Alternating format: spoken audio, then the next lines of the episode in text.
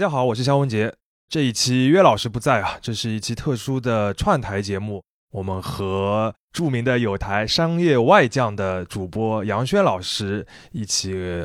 合作录了一期节目。那大家看到标题的话就会知道，这一期我们来讲的是汽车的话题，也就是大家最近非常关心的汽车大降价。杨轩老师要不要先跟大家打个招呼？嗨，大家好，我是友台的杨轩。我们今天是双降合并，商业双降，对吧？商业外降和商业旧降。没错，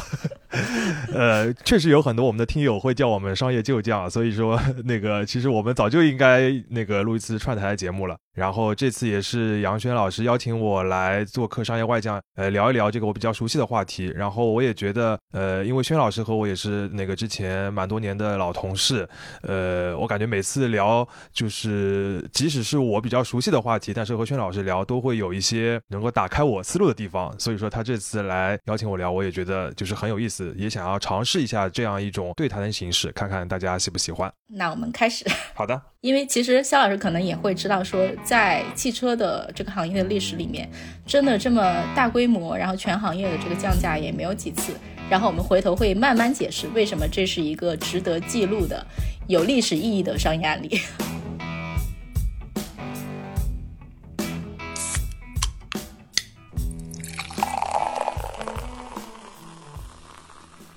这里是商业就是这样。其实我觉得大家如果对汽车行业比较熟悉的话，会知道中国汽车市场随着连年的这个规模的扩大，其实降价是一个常态。我这个降价指的是包括一些小规模的经销商层面的一些终端的降价，或者是单个品牌的降价，其实是常态。但是这一次比较有意思的是，它是属于一个全国范围内的，涵盖了几乎所有主流品牌的，并且幅度非常大的一次降价。那这个其实就不是一个每年都会出现的一个事情了。先讲讲这件事情是怎么发展起来的。一开始应该是说，最大的两个电动车公司率先降价，一个是特斯拉，一个是比亚迪。对。然后蝴蝶扇动翅膀，也不能说蝴蝶吧，可能老鹰扇动翅膀吧，整个行业就开始刮起飓风了。没错，比亚迪和特斯拉的降价应该是在今年的1月份，然后我们就会发现它这个降价的这个品牌，包括它的幅度是大幅的扩大，高端的豪华的品牌，类似于奔驰、宝马。低到10万元以下，甚至是入门级的 A0 级的这个轿车都涵盖进去了，同时涉及了燃油车和电动车。其次的话，它这个降价的幅度特别的大，大家最熟悉的就是像东风雪铁龙 C16， 这个现在已经这个出圈的这样一个车型，它的降价幅度达到了它有可能本身车价的 40-50%， 这其实是一个非常夸张的折扣。对，不知道还以为买衣服打折呢，是吗？没错，买汽车能有折这么多的。对，大家平时快时尚品牌这个 on sale 的时候，什么打个6折5折还比较习惯的，汽车是非常少见的。第三个的话，其实也是一个很特殊的情况，就是很多降价是以厂商的名义直接下场，而不是说经销商你在终端你去了 4S 店询价的时候，对方跟你说我打一个8折，打一个7、5折。对，不是暗戳戳的那种，不是暗戳戳，是一个打明牌，这也是一个非常特殊的情况。甚至有一些地方政府，省级的地方政府，湖北省直接下场给出一个官方的，只要你在我这边买车，在我这边落地的话，就给出一个非常大的折扣，本质上是一个退税嘛。参与方增多也是一个特殊的情况，由此也形成了一个非常大的舆论，舆论了之后就会裹挟进来更多的品牌，所以我们感觉这确实是一次席卷全行业的一个大浪潮。对，其实你刚才就是讲了一个很有意思的对比啊，汽车行业是很少大降价的。但是呢，其实快时尚品牌其实是蛮容易大降价的，就是我们放在各种行业里面横向去比较，降价通常有一个特点，就是容易过季、容易过时的产品是很容易降价的。但是汽车其实以往来讲并不是一个很容易过季、很容易过时的产品，但是可能在2023年，不一样哦，2023年汽车是一个很容易过时的产品哦。你觉得我这个说法对吗？没错，因为今年会有一个相对比较特殊的情况，就是在年中的时候会有一个排放标准更新换代的这样一个政策，就是你要从 6A 的排放标准到 6B 的排放标准。那么今年上半年还有很多品牌在售的车型，它有可能就不符合 6B 的那个排放标准，它就得赶着在上半年得销出去，这也是其实加剧了这个降价幅度的一个当下的一个比较重要的原因。肖老师刚讲到，其实今年年中就中间的中国六标准之下，会有一些车就是过时，或者说至少在比较大的城市是不符合标准的。如果你对那个价格心动，你不要觉得说我等一等，然后等到年底会不会更低，它其实就是会在这个国六标准之前的一个降价。没错，所以刚刚杨轩老师也说的一个周期的问题，比如说一个车型的生命周期，它在新车市场上面的话，有可能过去是一个4-5年5-6年，它有可能就会有更新换代了。如果是一些豪华的车型可能会更长。往往一个车型它出现比较大幅的跳水的时候，就是在它生命周期的最后的比如说半年或者1年的时候，因为它马上车厂已经宣布了我会有一个换代的车型出现，那么老车型我得赶紧清库存，所以那个时候会出现一个大降价。但是那个是因为是各个车型不同的时间周期嘛，它不太会出现同一个时间点这么大幅度的，所以这还是一个特殊情况。对，而且我觉得可能在这个国六标准之外啊，有另外一个因素会让这些车变得容易过时，我觉得是整个电车或者说智能车的整个崛起。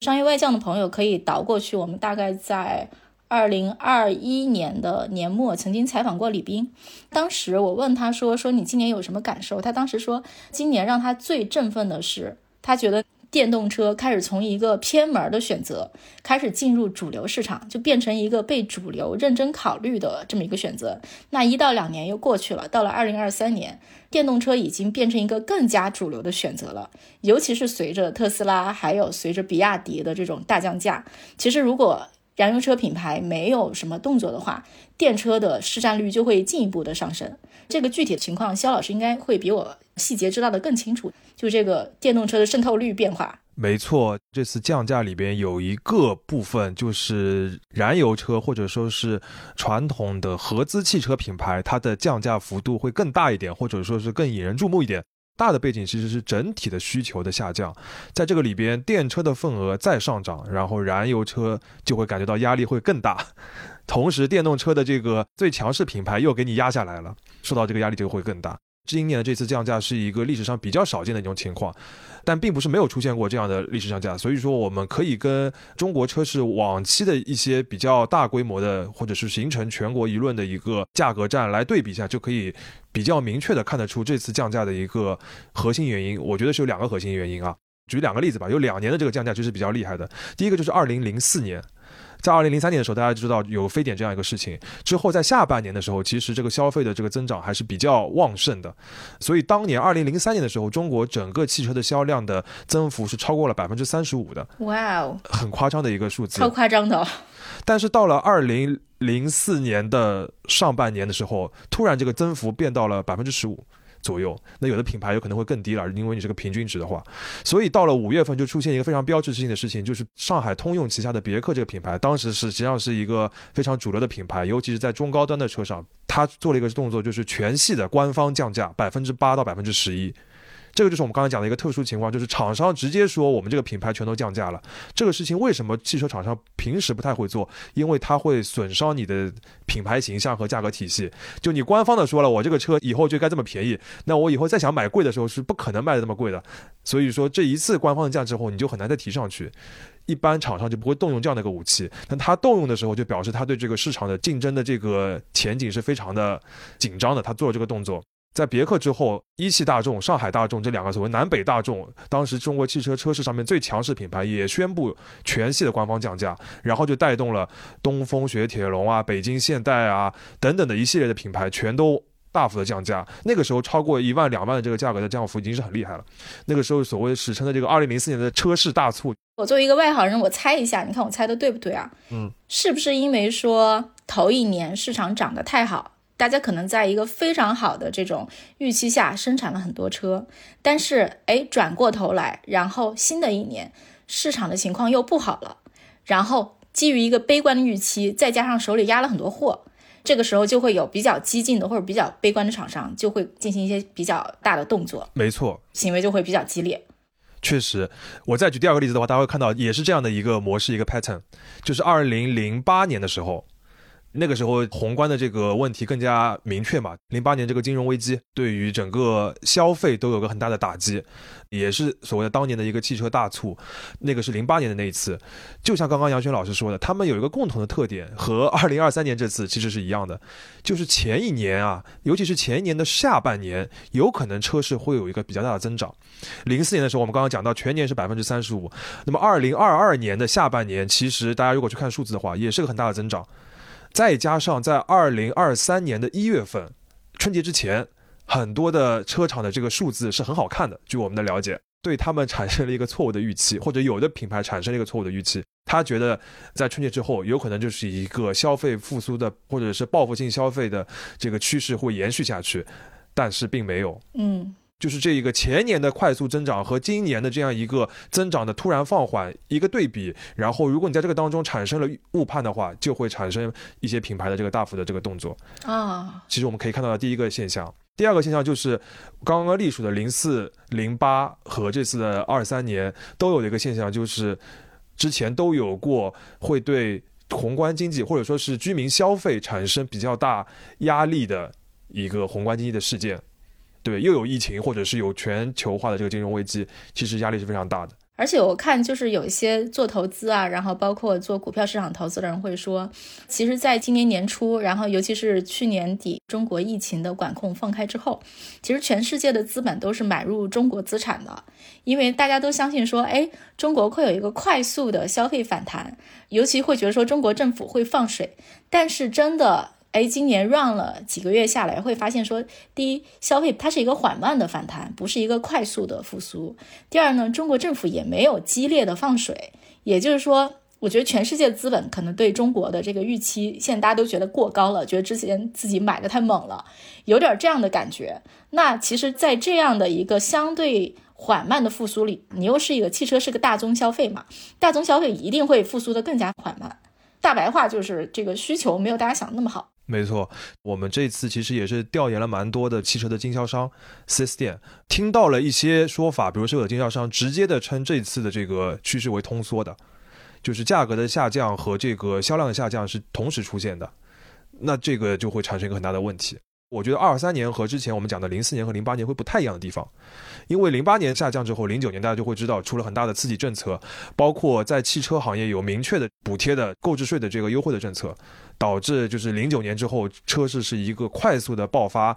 从09年开始中国就成为了全球第一大的汽车市场，至今就是水放多了是吧你的意思。对，04年那个时候大促了之后，05年很快的有了一个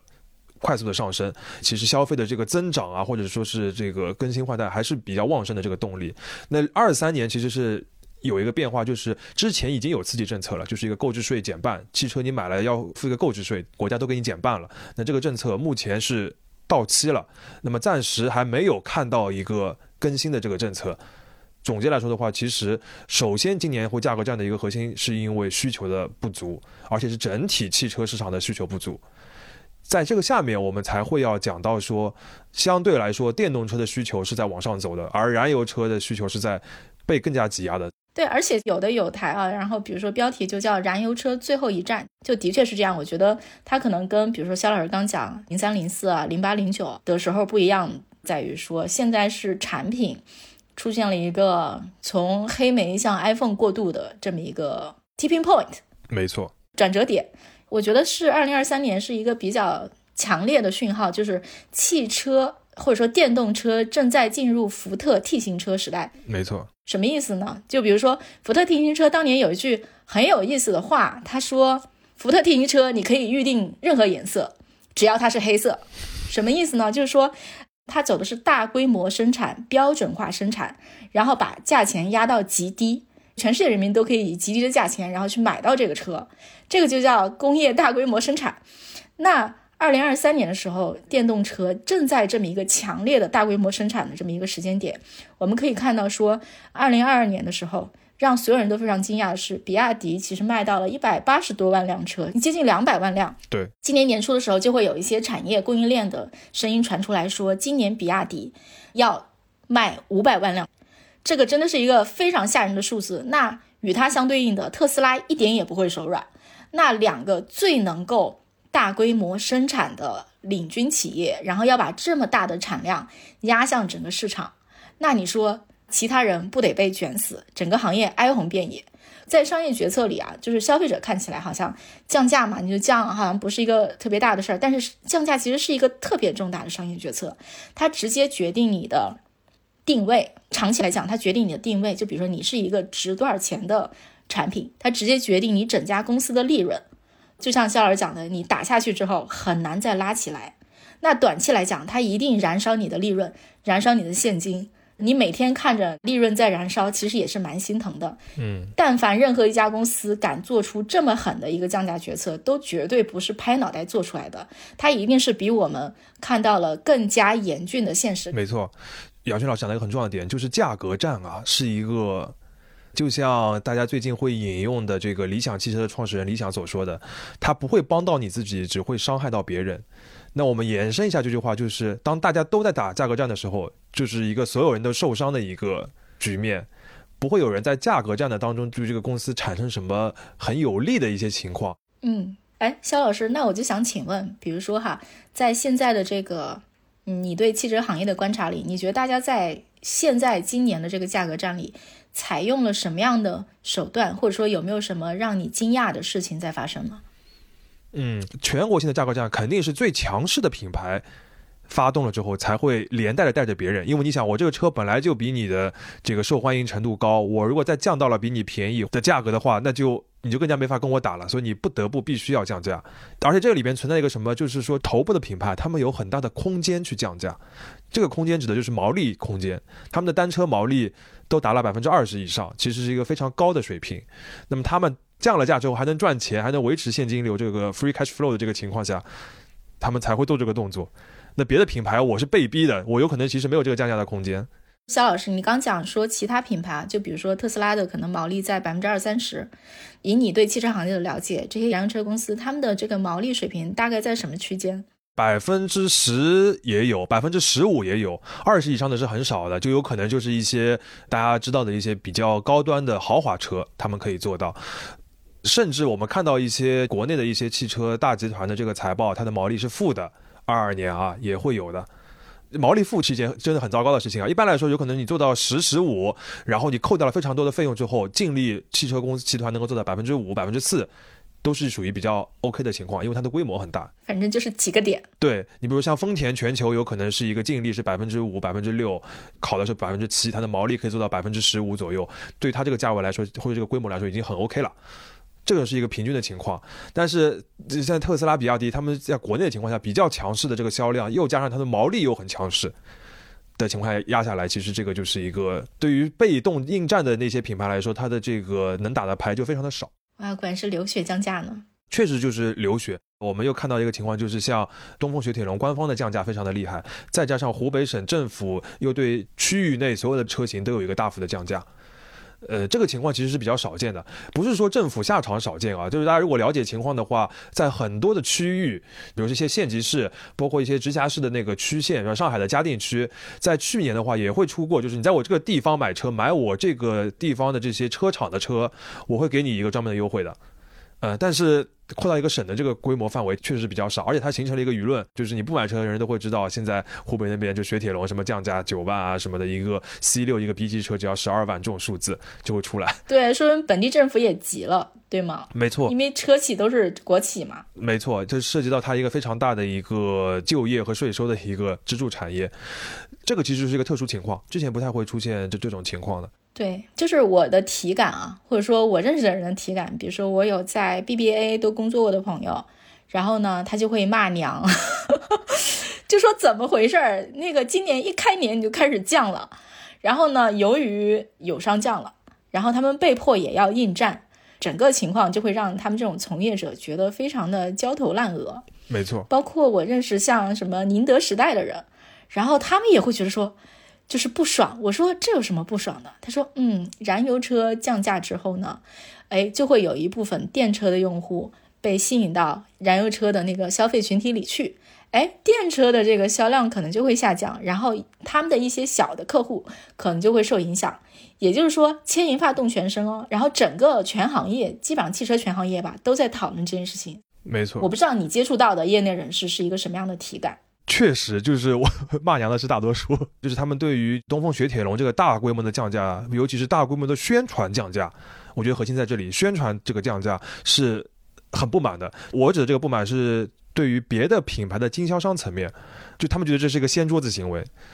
自从那个新闻出了之后，所有的人到店就是问，那别人雪铁龙现在降了一个 B 级车卖12万，那你这个日系的比如说凯美瑞啊、雅阁啊，你不得卖个14、15万吗？对，汽车其实是一个就是集中度蛮低的行业，就是很多品牌，然后很多车型、很多款，其实它是高度的分散的。没错。然后呢，这就导致一个问题，就是说降价你还没有办法形成价格同盟。比如说如果全市场只有2家公司，你 A 降了， B 暗戳戳找一下 A， 或者是说打一打，然后最后大家都觉得说停手吧，咱别打了。但我觉得是不是在汽车行业里，就是这么多厂家、这么多车型，不太可能存在说最后达成一个联盟，就说咱别打了。因为我的汽车行业的朋友就会说这个东西最后一定会血战到底，最后一定会死个1家2家的。对，就是汽车行业都别说品牌之间能不能形成像当年方便面那种价格联盟了，你就算是品牌内部不同的这个经销商，甚至是一个城市的经销商的价格都是不统一的。嗯，哎，肖老师，关于这个进行中的这个价格战，你觉得还有什么有意思的事情？嗯，有可能大家刚才听我们讲的时候，经常讲到一个词是库存，还有讲到车厂和经销商这个概念，就是大家有可能会不理解。这3个概念是帮助大家要理解，就是为什么预期错位会产生一个这么直接的影响，就是为什么比如说我前一年卖的很好，今年卖的不好了，我就必须得这么快的降价来解决这件事情。如果你放在一个典型的这个商业运营的案例中，这个就叫管道库存。就说有很多库存存在经销商的手里，然后呢，你从品牌方到全国的经销商一算，压了好多车呢，怎么办？每个人手里的库存压力都很大。没错，一个基本的概念就是，除了像最近一些新的品牌，像特斯拉、包括蔚来啊、理想，他们是直销的。直销的意思就是说我厂商造了这个车之后，然后在我自己开的店里边卖这个车，销售的合同是我这个车厂直接跟你这个消费者来签的。但是更多的这个尤其是传统的燃油车，它采用的方式是有中间商的，因为车的制造和研发的周期都会比较长，所以说其实汽车的销售啊，看上去是一个充分竞争的市场，但它蛮像一个计划经济的。一般来说的情况是，车厂我去年比如说我卖了100万辆车，我觉得 OK， 我今年我觉得还能再增长，我能卖110万辆，然后这110万辆我分配到5个车型，我安排好了之后，然后再分配到每个月，它会有个提前的这个安排生产计划。以这个生产计划，我再决定我给我旗下不同区域的多少个经销商有一个怎样的一个派车的或者说是批发的一个计划。嗯，也就是说，车厂虽然跟经销商我签的是一个经销的合同，或者说是一个特许经营的合同，但是你经销商每个月从我这个车厂里边要买多少辆凯美瑞、多少辆帕萨特之类的，这些都是车厂给你安排好的，给你规定好的，这个就是销售的指标。你看，又是计划又是指标的。那么你想象一下，经销商他显然是没有每个月付这么多钱去买车的，因为平均一个经销商有可能，我们假定他一个月要从厂商这边接受他的这个指标，要买100辆车，我们假定一辆车就15万元吧，然后他每个月就必须要向厂商这边付1500万来买这个车。经销商就算是一个比较大的集团，他也不可能每个月拿出这么多真金白银，所以说实际操作当中，他都是通过这个所谓的库存金融或者说是渠道金融来解决这件事情的。就是说我先向银行或者说是这个汽车的金融公司有个合作，有的时候是买他们的这个银票，那么就是我批了那边车之后，就是我这个第三方的金融公司就会把钱打到车厂那边，又或者是把这个银票给到车厂那边，到了下个月的时候我再还钱给这些金融机构。那个还钱的钱呢，一般就是他这个新车我这个月批过来之后我要卖掉它。理想情况下，我这一个月批的车在这个当月都要销掉，那是种非常健康的情况。但实际情况很不健康，就是它的这个库存系数会非常的高。所谓的库存系数就是刚才我讲的当月销售，当月所有批发的车，这个就属于是库存系数是 1.0。那如果我这个当月批发的车我要花2个月去卖掉，那有可能这个库存系数就是 2.0。 那现在我们了解到的情况就是，有的这种经销商它的库存系数会达到 3.0 甚至是 5.0，对于有的品牌来说，全国的这个平均的水平有可能是 1.89%， 接近 2%， 在这个3月份的时候啊，所以说这个其实是一个很不健康的一个情况。一般来说，这个汽车流通协会给大家设定的一个警戒线是库存系数 1.5， 也就是说我当月批100辆车，我要花45天卖掉，这是一个相对还比较 OK 的情况，在网上就比较危险了。那么在库存压力这么大的情况下，就是说我还钱的压力很大，因为我这些车库存放在那边，如果我卖不掉，它都是一个金融的成本，我是要还利息的，而且我有可能这个钱直接还不上了，我有可能甚至出现了流动性的危机，这个反差厉害了之后，就会很快的推导到厂商这边，我知道不行了，这样一个东西推不动了，但是呢，我又一定要按照这个指标来延续下去。这个当中有很多的原因啊，包括就是很多车厂其实是有非常大的税收啊和就业的任务的，我不能轻易的去减产。这个又是我们所谓的这个计划经济的这个一面，这个当然有很多技术上的原因，我也不可能生产线马上就减少产能啊等等的，因为要恢复起来有很大的问题，包括供应链我也签了单了，所以他们不会那么快的就同意说我要减少这个给经销商的这个批发的这个压力，那么就会出现我只能通过特别大的降幅，我给你特别大的补贴，然后能帮助你把这个车尽快的销量。哎，肖老师，你看我这么总结对不对？我作为一个外行听下来，我听起来觉得汽车行业整个的生产和销售都特别的刚性，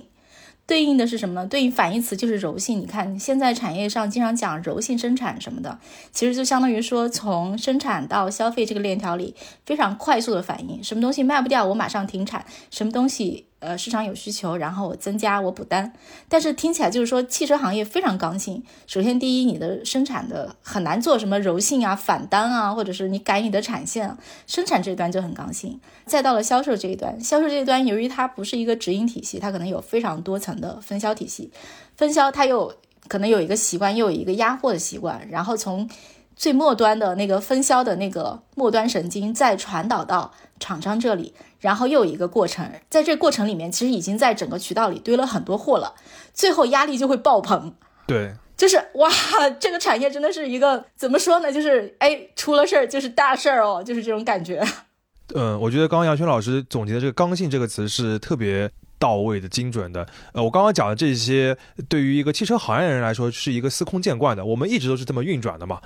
你在增长的这个环境、增长的一个景气里边，这样运转确实是没有问题的。而且中国在过去20年基本上是全世界最大的增幅市场，是吗？大家都习惯了。没错，大家都已经习惯了，甚至于这一个就是比如说我压库压得很厉害，然后用比较大的补贴能够反映到销量的这样一个通畅，这件事情在去年下半年甚至都还是奏效的。大家今年都会说2023年的车市价格战，是不是？但是据我们了解，其实2022年已经有比较多的一些主流的合资品牌大幅度降价了，价格的幅度跟今年其实差不了太多了。这个情况有可能是从去年4月份、5月份开始出现的。到了去年下半年，大家有可能会知道，就是有很多的主流品牌它大幅的降价，帮助它这个销量上去了，是他们去年奏效的，但是今年是不奏效了。这个整体的销量下降，现在有一个大家比如说行业统计出来的这个降幅嘛，这个降幅总需求的这个下降了多少呢？从18年见顶，那个时候好像是2700万、2800万左右，到现在去年的话是2600万，还要去掉一些商用车的部分。乘用车的话有可能是2500万或者是2400万左右的，就实际的这个终端啊、上险啊等等，是这样一个水平。前面2年的这个增幅有稍微微增过，然后又下来一点，基本上就是维持在这样一个顶的这样一个水平。很多就是这些市场的预测会说中国的车市会达到一个3000万，甚至是什么有说过4000万的这个总体的销量，因为他们的这个计算的这个标准是按照1000人的汽车保有量来算的。那既然中国现在1000人汽车的保有量还离美国、日本这些发达市场还差得很多，那我们应该还会增长的那个程度。那现在来看的话，首先是人口已经是见顶了，同时这个汽车保有量你一定要达到所谓的发达国家那个水平的话，似乎也不一定一定要到那个水平的。现在大家来看的话，那整个需求我们认为现在这个蛋糕现在是维持不变。我说一个题外话，其实应该是不影响这次降价的，但是我自己觉得很有意思。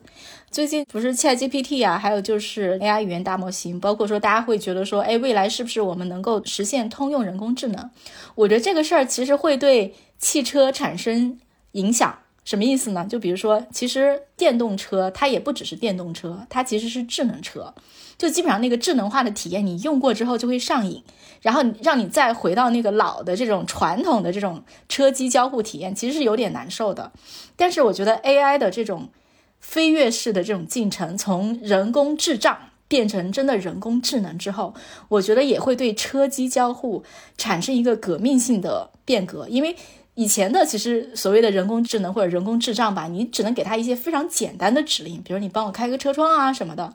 但是当这种人机交互跨越式的有一个发展之后，其实你可以在一个智能化的车里干很多事情，而且我觉得这个东西应该会很快的到来。那在这种科技的进步的前提下，我觉得那些燃油车是要加速淘汰的，或者说不说燃油车吧，我就说非智能的车一定是会加速淘汰的，因为所有人你用完 iPhone 之后，你都回不到黑莓或者回不到诺基亚了。我觉得这是一个长期比较明确的这样一个趋势。比如说有很多这个具体卖车的这个朋友，大家可能会知道，现在消费者他买车的时候还不太那么看智能这个点，对，大家看的最多的两个原因，这个消费的这个决策因素有可能是价格和外观，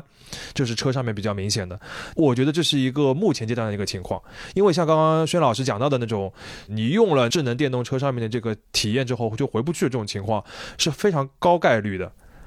那这个就会对以后你的这个品牌认知和你的这个更新换代车型的时候的这个决策产生很大的影响，尤其是在去年电池的价格还这么大涨的情况下，这个情况相对比较特殊。那比亚迪和特斯拉确实在这方面很强势。可以讲一个经销商这边的一个体会吧，就是我们听到了一个比较统一的声音，就是年轻一代买第一辆车的时候，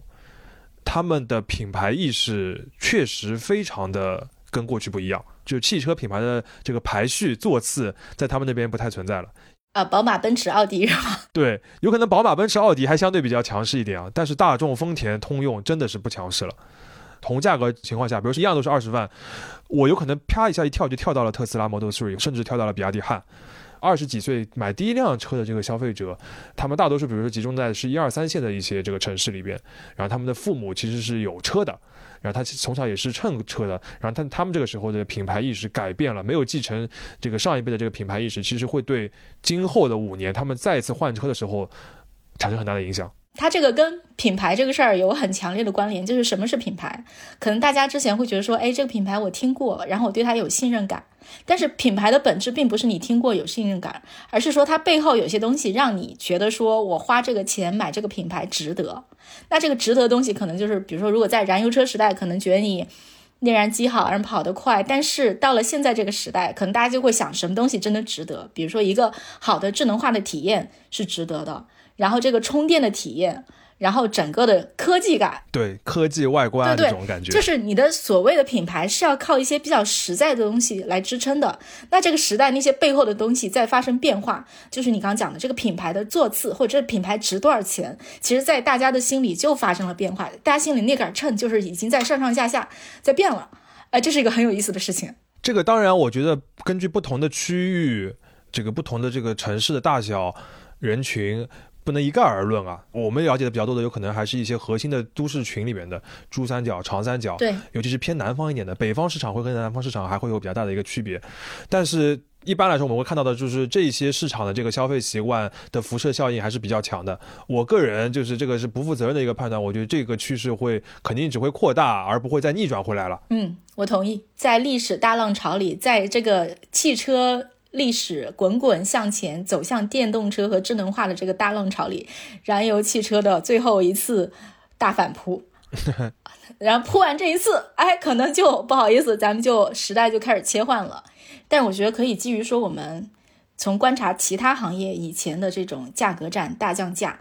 是一个什么样的状况，然后对未来做一个预测。其实我自己比较有印象的是2022年的手机行业大降价，当时我们这边其实是做了一个比较深入的报道的，而且我们那个报道发出来之后，何小鹏还转发了，还发了一条朋友圈，大概意思是说手机行业的今天可能就是汽车行业的未来明天。哎，没想到一语成谶。我觉得手机行业跟汽车行业很像的一件事儿，就是说它其实也是大规模生产，然后它的产线其实也是比较重的。我们讲了很多的需求下降，宏观承压，其实整个2022年在手机行业是双位数的下降，就是双位数%的下降，这是一个非常大的降幅。大家手里也是积了一堆库存，就要开始清库存，然后清的这个比例其实也非常之大。很多厂商比如说一个2000块钱的手机，它会给你降300，然后再补贴300，也就是说600，这个相当于打了一个几折？对，7折多。嗯，对，7折多，其实也是一个蛮大的降幅了。同样的，就是他们其实很难形成所谓的价格同盟，只要有一家开启了这个价格战，这个价格战就会进行到底，血战到底。这些可能就是跟汽车行业很像的，但是我们可以从他们接下来发生什么去推演一下汽车行业会发生什么。就是一件事情是说，整个的这个打价格战的这个过程里面，其实它的市场还是有分层的。什么意思呢？在不同的价格区间段里面，大家的压力不一样。比如说哈，你在中端低端市场，其实价格战是非常非常激烈的。但是很有意思啊，高端这个市场至少在2022年，高端市场的销量是增加的，就是苹果的销量是增加的，这是一个很有意思的事情。我们这次可以看到说，汽车行业可能也出现了一个类似的现象。比如说好像就是面向大众的这个价位段，比如说10几、20、30万，然后可能还是在降价，但是可能更高一点，比如30到50万，他们就真的不会大幅的降价了。包括像什么理想啊什么的，他们都会说啊，我们不降价，但是他可能就是说悄咪咪的去买车，他给你先送点这个送点那个，that's it。 到真正高端的豪华车，比如说你要去买宾利，不好意思，宾利是不降价的。就是说这个其实也是一个市场的分层，就是看起来是一个整个行业的大降价，但是它也许在一些特别的价位段或者特别的市场，它受到的挤压的力度不一样。再转过头来，就比如说这个手机行业不景气嘛，不好意思，到现在也依然不景气。我们到今年2023年能够看到一个什么样的进一步变化呢？我们能看到说，有些厂商他会把自己的子品牌收回来。其实在手机最火热的年代其实很多公司是做了新品牌的，比如说什么 OPPO 啊 vivo 都做了他们的互联网品牌，什么 realme 啊 iQOO 啊，都是，还有什么小米也做了红米啊，他们都是要给自己的品牌做品牌细分的，比如我特别去打哪个人群，或者特别去打哪个市场，这是在市场的扩张期。但当市场进入了一个价格战，或者进入了一个收缩期，你会发现说，这些公司就会把这些子品牌收回来，说我并到总部里，大家就会觉得说，艰难的市场我先收一收。就是我们刚才其实对汽车行业做了一个预判，我们的预判就是说，一定会死几家，可能不是死一个公司，也许是死一个子品牌，或者说他们会收缩自己的型号，有些不畅销的型号就算了，对吧？我们收回来就别做了，咱们就卖那些最好卖的，或者是说我把精力用来去研发一些市场走向上市场需要的一些新的，比如说我去做混动，乃至说我去做电动车，这都是一种可能性。真正残酷的一面是什么呢？就比如说我们去看手机市场，尤其是在跟海外渠道竞争的时候，会发现说，打价格战其实打不过三星的，这是让人非常心痛的一点。你哪怕贴着自己的成本去出货，你也打不过三星，因为三星是整体的是在做垂直一体化的，三星自己有屏幕，然后有芯片，它其实就掌握了说手机这个产品里面最重要的2大块成本。所以当他要去做价格战的时候，当他想要去压价的时候，他是可以把价钱压到很低的，你1毛钱都不挣，你都打不过三星。这就回到今天汽车这个领域里，这就像是说，刚才我们在一开始就在讲，很多品牌你把你的价格压到真的不挣钱，但是你也打不过比亚迪和特斯拉，因为人家是大规模生产，比亚迪自己还做电池，然后甚至说这些做电池的厂商很多都在上游去买锂矿，那你一个单个的汽车你怎么打？所以我们现在能够在汽车行业看到一个非常明显的趋势，比如说很多很多的品牌，他们都在自研电池，然后在谈自己的二供，乃至说自己要去建一个电池的产线。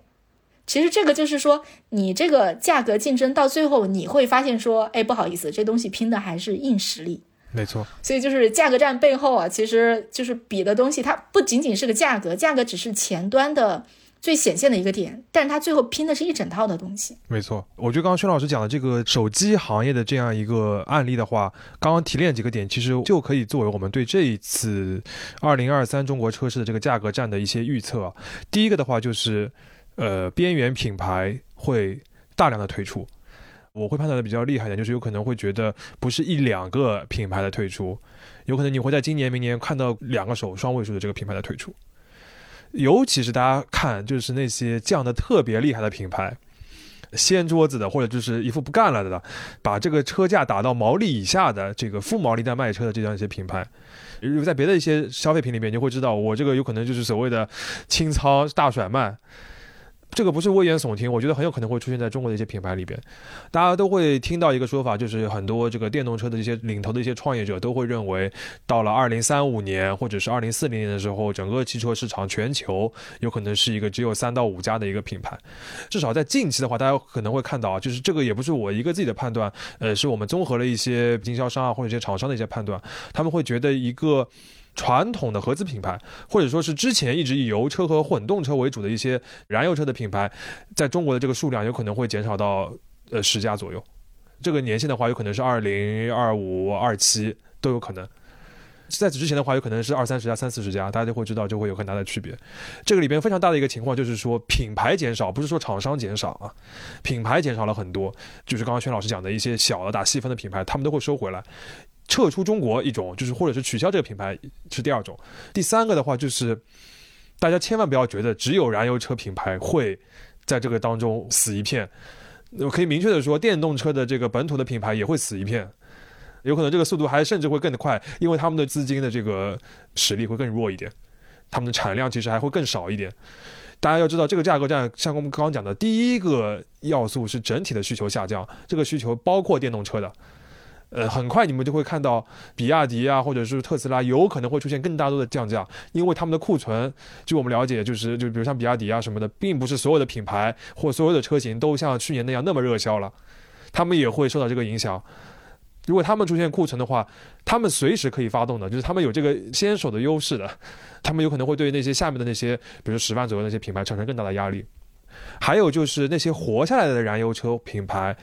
所谓的燃油车品牌，他们其实现在已经做了很多电车了，他们肯定会更加的重视电车，推更加多的产品，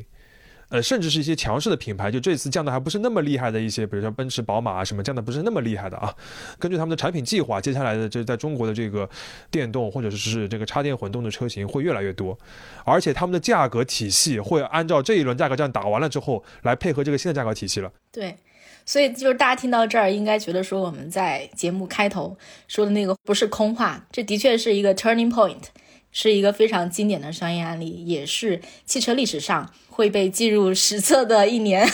还有就是经销商层面的变化，未来的话它有可能就是一个减少渠道退网缩网的这种情况。那这种情况下就会出现很多的品牌经销商整个渠道网络的规模缩小，然后向更高端更赚钱的品牌集中，尤其是对那些大规模的集团来说。所以你们会看到整个中国的 4S 店的数量肯定是越来越少了，而那些 4S 店他们的这个赚钱方式也会越来越有变化，因为大家会知道电车的这个售后的这个维修保养是这个产值会少了很多，他们会有可能会靠更多的美容啊，或者说是一些别的额外的服务。那对于传统燃油车 4S 店来说，第一个它不可能那么快的转变，因为它有那么多的保有量的车，中国还有几亿辆的燃油车每年还要做维修保养的，很多钱可以赚的，但那个钱是个辛苦钱，它必须要把自己的这个身段放到这个就是和一些连锁的或者是一些比较小型的一些维修店来去拼的那种情况下，甚至是要去缩减成本。就是据我们了解，有很多这种品牌 4S 店他们已经不提供这个客户午餐了，甚至把清扫的人员都这个削减了等等的。而且我觉得这个其实就能够解释啊，就是为什么各地政府引进这种汽车电动车产线方面会如此的积极。就是一方面肯定是因为说它本身是一个大的产业，又贡献 GDP， 然后又贡献就业，又贡献税收，但另一方面也能看到说，新产业的崛起一定伴随着老产业的一种萎缩和衰退。没错，这个萎缩了之后咋办呢？对吧？你必须要找一些新的东西填进来。没错，其实我们已经可以看到这个所谓的产能的合并，或者说是关停并转，在过去几年已经发生了。大家比较熟悉的一些，比如说像东风悦达起亚，它的有很多工厂现在已经变成了别的品牌的工厂。今年这个情况肯定会更加加速，这就是刚才杨轩老师说的，一个汽车产业可以养活一个城嘛，它可以带动非常多的就业。这个厂以后肯定是会有停掉的、关掉的厂，它转成别的行业也有可能，转成别家的车厂也有可能，或者它直接关掉也有可能。这个事情都在底特律都已经发生过了，你不可能在中国那么激烈的发生，在局部区里面肯定会看到的。哎，聊到这里是不是可以给我们开头的那个问题解一下惑？就说这个时候车都降价降这么多了，我们应该出手吗？肖老师，就是这样的，朋友们，就是有可能现在出手已经晚了。因为大家要信任这个汽车行业啊，就是说你只要造出来的这个车，尤其是一些比较 OK 的品牌，他们的安全的标准，然后各方面的这个性能质量肯定是 OK 的。只要它不是一辆长期的库存车，就是比如说我在外面风吹日晒了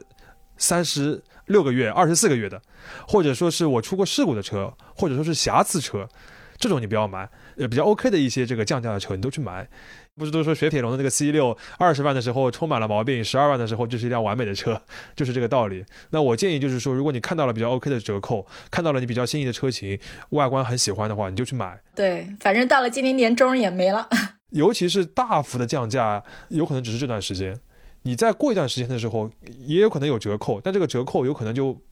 跟去年也差不了太多，跟今后也可能差不了太多。一定要占这个便宜的话，有可能就是现在。嗯，就是等这波库存清完了，就没有这个便宜可以占了。嗯，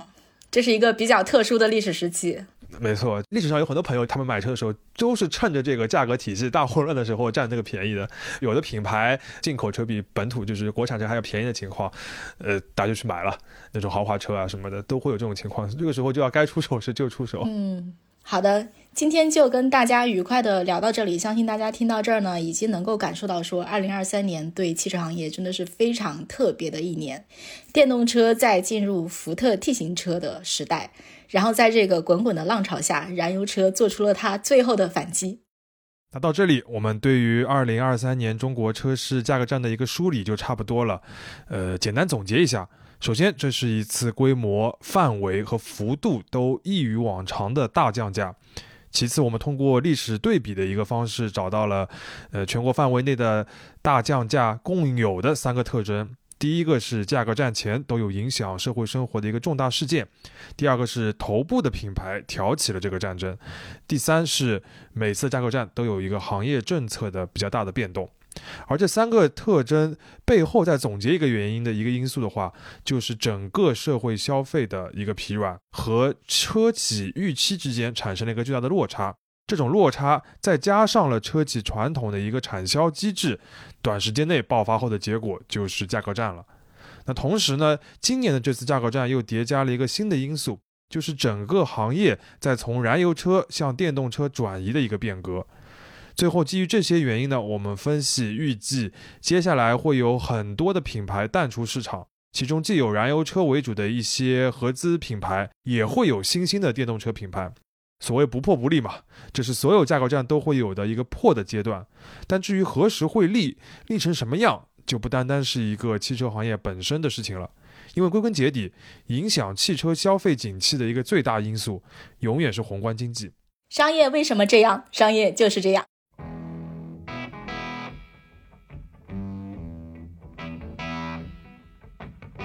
感谢收听这一期的商业就是这样，你可以在各大播客平台收听我们的节目，微信公众号第一财经 e-magazine 也会推送节目的文字内容。如果喜欢我们，欢迎在苹果播客给我们5星好评，并期待你在各个平台与我们交流。下期见。